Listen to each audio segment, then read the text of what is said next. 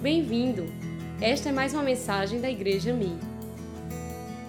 As duas primeiras semanas estivemos refletindo sobre as bem-aventuranças. Essa mensagem foi proferida por Jesus quando ele ministrava à margem do mar da Galileia, no meio do sermão do monte. Monte que também ficou conhecido como o Monte das Bem-aventuranças. O Sermão do Monte também é conhecido como a carta magna do Reino dos Céus. Porque ali Jesus resume, ou estabelece, os fundamentos do seu reino. E ali havia uma multidão de pessoas, gente muito simples, ouvindo Jesus ensinar aos seus discípulos. E é bom lembrar que o Sermão do Monte é uma exposição de doutrina do Evangelho para cristãos, para seguidores de Jesus. Conteúdo do Sermão do Monte, a gente já viu que ele não se aplica a não seguidores de Cristo. Porque é humanamente impossível você cumprir os mandamentos de Jesus pelo seu próprio esforço. Ao contrário das outras religiões que se esforçam para estabelecer normas alcançáveis, oferendas possíveis, o cristianismo exige algo humanamente impossível. E por isso sabemos que sem Jesus nós não vamos conseguir. Aliás, o próprio Jesus disse: sem mim nada podeis fazer. Portanto, depois de proferir as bem-aventuranças, Jesus olha para os seus discípulos e diz: Vocês são a luz do mundo. Você é a luz do mundo. Diga para o seu vizinho: Você é a luz do mundo. Diga mais uma vez. Diga agora: Eu sou a luz do mundo. Mas Jesus, antes de dizer que você é a luz do mundo, diz que você é o sal da terra. Portanto, você é sal da terra e você é luz do mundo. Diga comigo: sal da terra e luz do mundo. O sal ainda hoje é usado para dar sabor e para conservar. São as duas principais razões ou motivos que a gente usa o sal. Ele dá sabor e ele preserva os alimentos. Se nós somos o sal da terra, nós podemos então deduzir que a terra é comparada a uma comida insossa, uma comida sem sabor. E mais ainda, que ela pode se deteriorar rapidamente. Nós podemos constatar isso olhando ao nosso redor e ver tanta maldade, tanta destruição, tanta calamidade.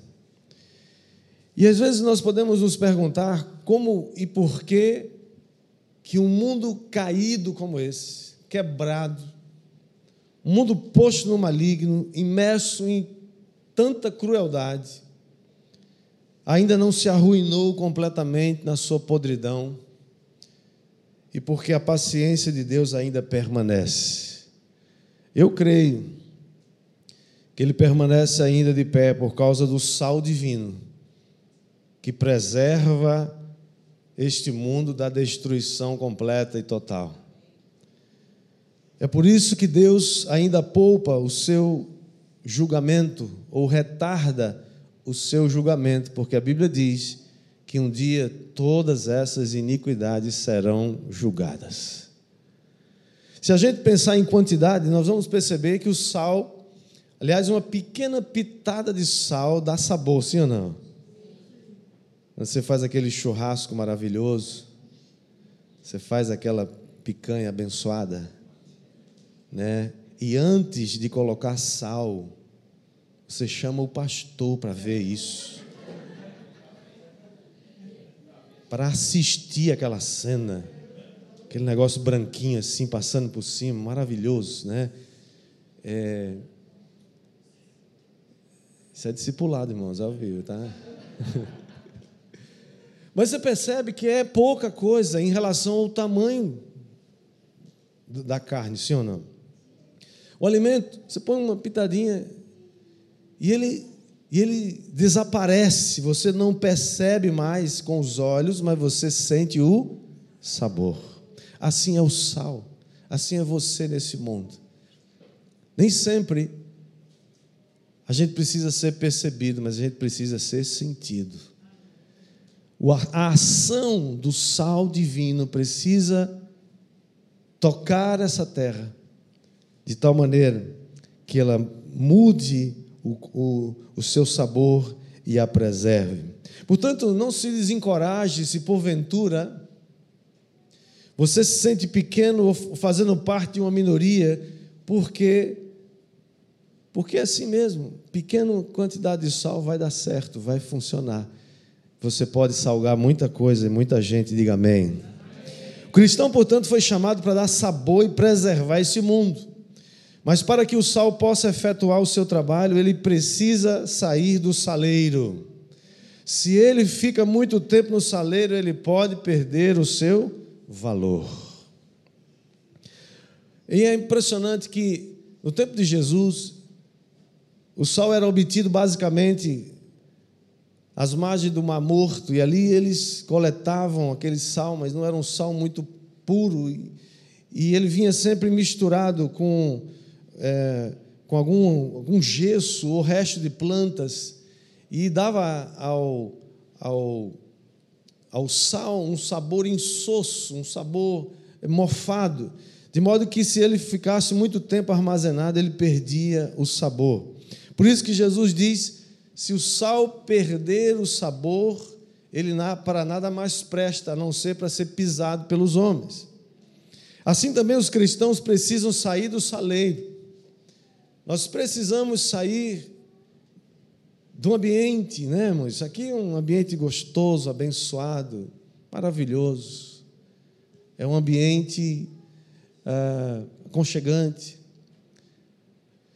Mas o desafio da gente é sair daqui, daqui a pouco e entrar no nosso campo missionário. É a semana, são os dias da semana onde você vai liberar o sal. Você vai entrar no mundo para salgá-lo e em todas as suas esferas, seja ele na esfera da educação, né? Tá aí o Gleidson aí, né? Salgando na, na educação seja na área da política, seja na área da economia, seja na cultura, na família, nós fomos chamados para salgar. Diga, eu fui chamado para salgar. Mas enquanto o sal é invisível e dá sabor, a luz todos podem ver. Enquanto o sal é invisível, a luz ilumina o ambiente. E é claro que quando Jesus disse, vocês são a luz do mundo, ele, não, ele estava dizendo, aliás, ele já tinha dito antes, se você ler João capítulo 8, versículo 12, ele diz: Eu sou a luz do mundo, quem me segue não andará em trevas, mas terá a luz da vida. Eu não sou a fonte, você não é a fonte, mas Jesus é a fonte. E se Ele é a fonte, Ele já veio morar em você e agora você tem essa luz também. Você pode espalhar essa luz em nome de Jesus. Ele é a fonte de toda luz. Mas o mesmo Jesus que diz: Eu sou a luz do mundo, diz para nós nessa noite: Vocês são a luz do mundo. Vocês vão brilhar, vocês vão sair e vão brilhar essa luz. Deixa essa luz brilhar. Em João Pessoa, vocês são a luz do mundo. Santa Rita, vocês são a luz do mundo. Em Bahia, vocês são a luz do mundo. Em Cabedelo, vocês são a luz do mundo. Na Paraíba, vocês são a luz do mundo. No mundo todo vocês são a luz do mundo. Quando nós nascemos de novo, recebemos a Cristo, Ele, que é a luz, vem habitar em nós, vem morar em nós. E essa luz começa a se espalhar. Se somos a luz do mundo, significa que esse mundo é um imenso espaço escuro, espiritualmente falando. É nessa escuridão que as pessoas estão batendo cabeça, elas estão se ferindo umas às outras, estão morrendo estão perdendo a vontade de viver, outras não sabem para onde vão, estão perdidas, mas a luz de Jesus brilha em nós e a partir de nós, para que essa luz brilhe no mundo espiritualmente em trevas.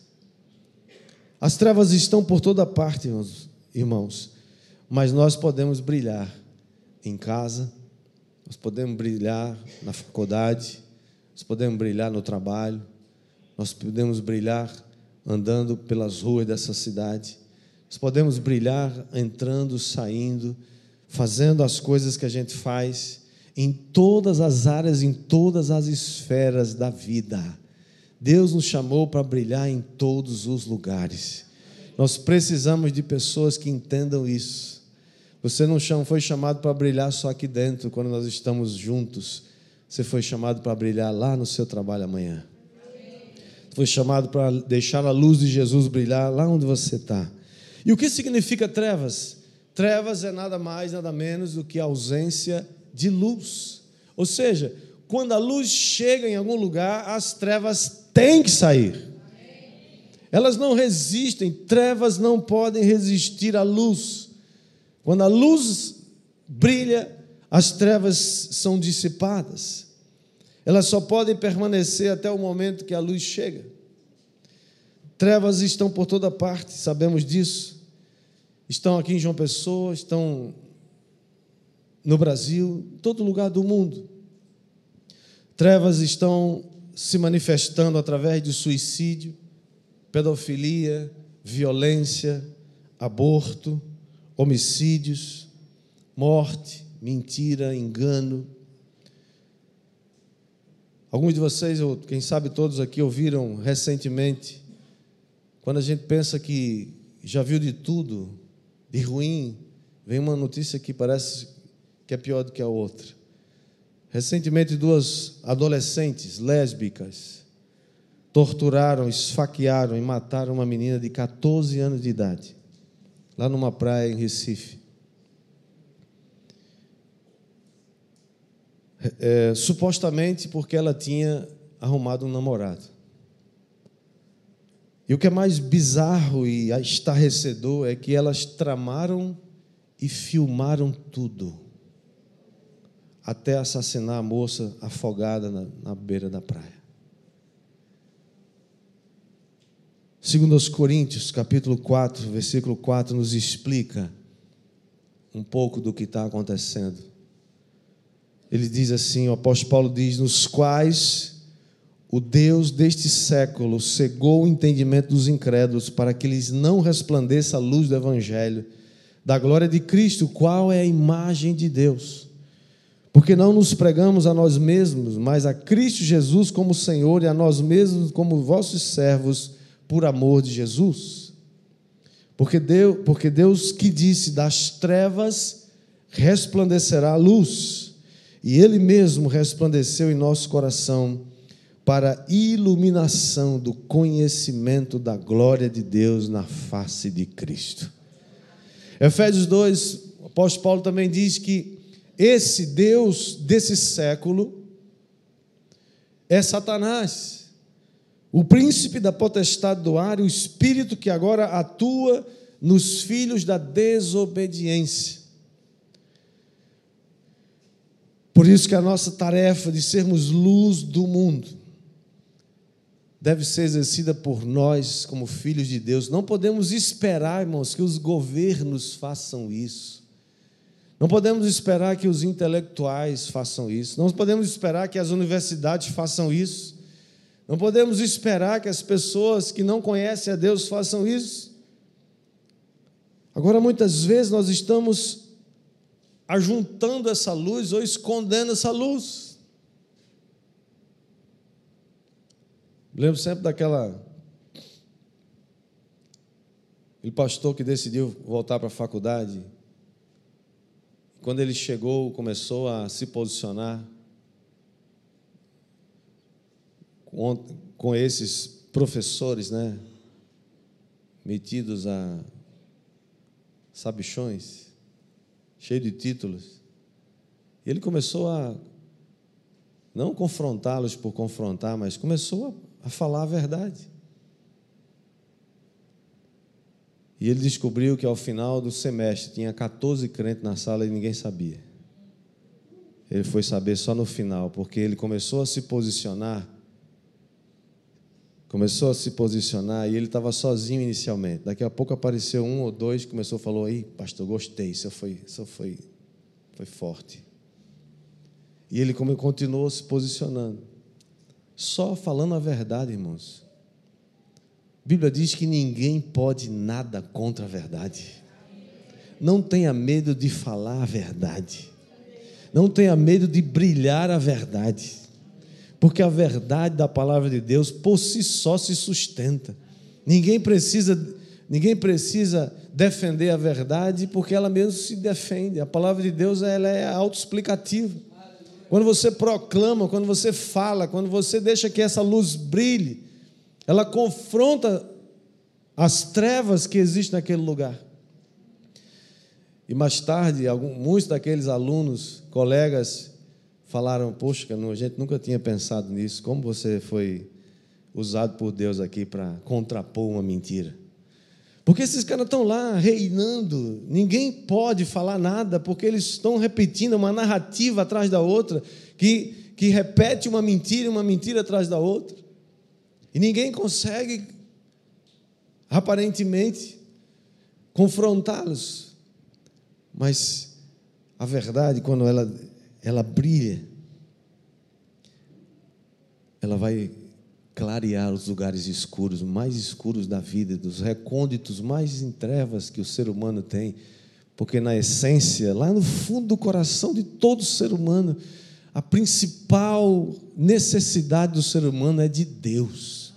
Ele pode até tentar incluir ou, ou, ou substituir ou ocupar esse espaço com outras coisas, mas ele nunca vai conseguir satisfazer, porque dentro de cada um de nós tem um espaço do tamanho de Deus, que só Ele pode preencher. Infelizmente, muitas pessoas estão buscando nas drogas, estão buscando no suicídio como alternativa para a vida. Muitos estão buscando, se nós somos a luz do mundo, nós precisamos ser luz para aqueles que estão agora sendo consumidos pela inveja, pelo rancor, pela amargura, pela desesperança. Quantas pessoas desesperadas, quantas pessoas ansiosas, que não têm mais vontade de viver. Somos a luz do mundo para aqueles que estão caminhando para o divórcio há uma luz para brilhar na vida de todas essas pessoas, porque a palavra de Deus é a luz que brilha no meio da escuridão. E até quando nós vamos permitir que essa luz brilhe? Até que Jesus volte. Nós vamos brilhar o tempo todo porque essa luz não se apaga. Essa luz não é fogo que consome, não é um combustível que apaga. Essa luz não é momentânea, não, é uma, não, não vem de uma bateria que se descarrega. Essa luz é de Jesus e Ele é a fonte que nunca se apaga, nem jamais se apagará. Quando os discípulos perguntaram a Jesus quando as coisas do fim deveriam acontecer, ele disse lá em Mateus 24, 14: e esse evangelho do reino será pregado por todo o mundo, para testemunho a todas as nações. Então virá o fim. Você sabe que esse aqui é o essa, esse aqui é o, é, o, é, o, é o gatilho. Isso aqui é o alarme. As pessoas perguntam: quando é que vai, quando é que vão acontecer essas coisas? Quando é que vão acontecer o fim das coisas nessa era? Está aqui. Quando o evangelho do reino de Deus for pregado em todo o mundo, em testemunho a todas as nações, então virá o fim. Nós não sabemos quando vai ser isso. Fomos chamados para ser a luz hoje, agora. Você foi chamado para isso. Você foi chamado para espalhar a palavra de Deus, que é lâmpada para os nossos pés. Quando Jesus estava prestes a ser elevado aos céus, no início do capítulo 1 de Atos, e os discípulos, como judeus que eram e, e, e, e pertencentes a uma nação que estava debaixo do poder de Roma, ansiavam pela sua liberdade, por se tornar uma nação independente, com a sua liberdade. E Jesus estava já se preparando, né? Os discípulos já estavam percebendo que Jesus ia subir qualquer hora dessa. E aí eles né, vão lá e perguntam: Senhor, será esse o tempo em que tu vais restaurar o reino a Israel?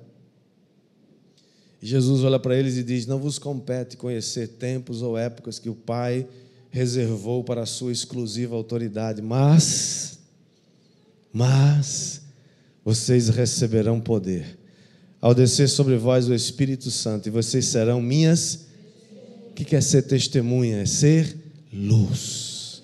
Serão minhas luzes, serão minhas testemunhas. Aonde? Começando em Jerusalém, em toda a Judéia, Samaria e até os confins da terra. Esse evangelho será pregado em todo o planeta. Alguns acham que muitos, muitos países que hoje são fechados, trancados ao evangelho, proíbem de ser pregado, Alguns acham que eles já foram, já tiveram sua chance. Por exemplo, dois anos atrás nós tivemos na Turquia, um país islâmico completamente, não é 100% mais. A religião oficial é islamismo, é proibido se pregar qualquer outro tipo de religião, cristianismo principalmente.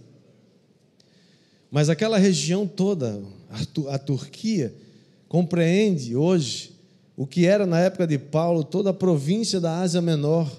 E Paulo empregou o evangelho por toda aquela nação. Aliás, eram várias nações naquela época. Paulo andou a pé, de cavalo, andou de, de barco na, naquelas cidades ao, às margens do mar Mediterrâneo. E toda aquela região ouviu falar do Evangelho. Alguns, muitos anos depois, eles começaram a perder essa mensagem do Evangelho. Eu não sei se a Turquia, por exemplo, já foi evangelizada. Só Deus é quem sabe. O que nós sabemos, né? Quando as pessoas perguntam assim, mas e aí? Será que foi? Será que é? Será que vai ser?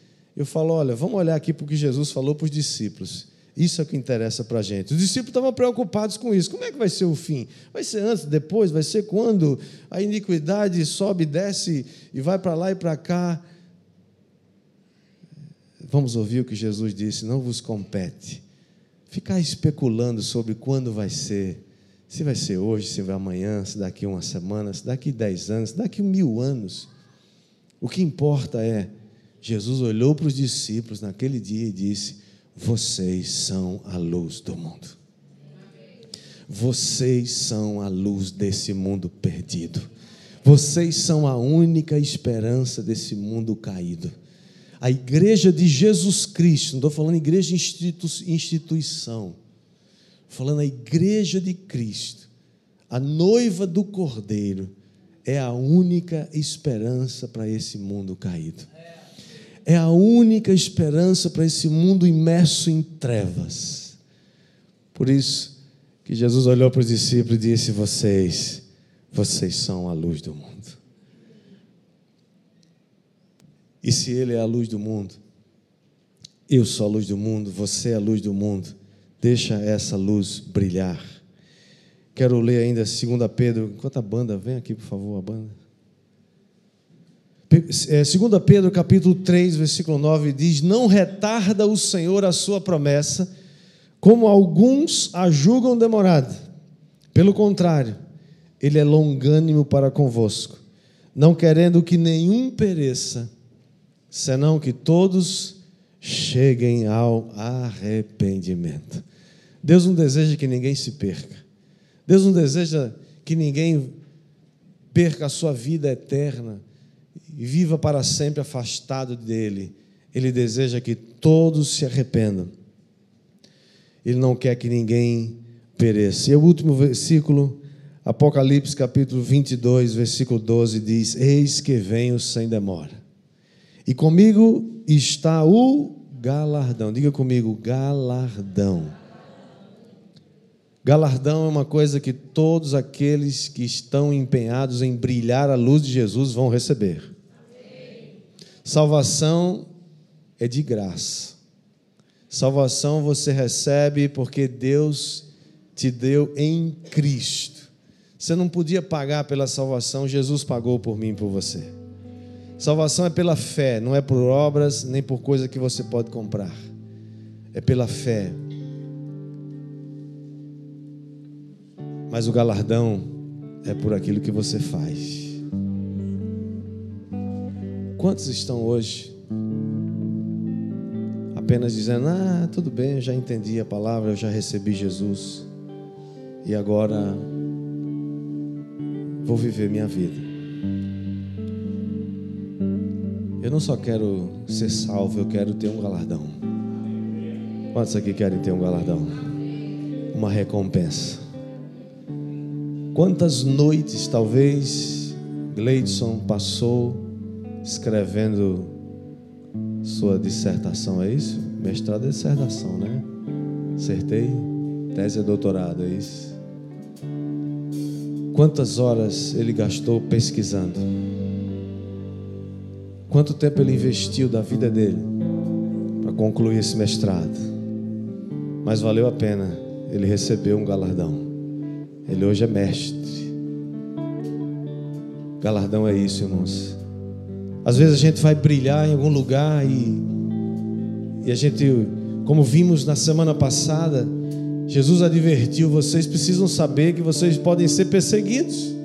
E ele disse: vocês serão bem-aventurados quando vocês forem injuriados, maltratados e mentindo disserem todo mal contra vós. Regozijai-vos nesse dia, alegrem-se porque é grande o vosso galardão no céu. Olha só. Olha ele falando de galardão de novo aqui. Apocalipse, último livro da Bíblia, último capítulo da Bíblia, 22, está dizendo assim: Eu venho sem demora. Pode durar mil anos, dois mil anos, três mil anos, mas ele vem. Comigo está o galardão para retribuir a cada um segundo as suas obras. Que o Senhor abençoe a sua vida em nome de Jesus.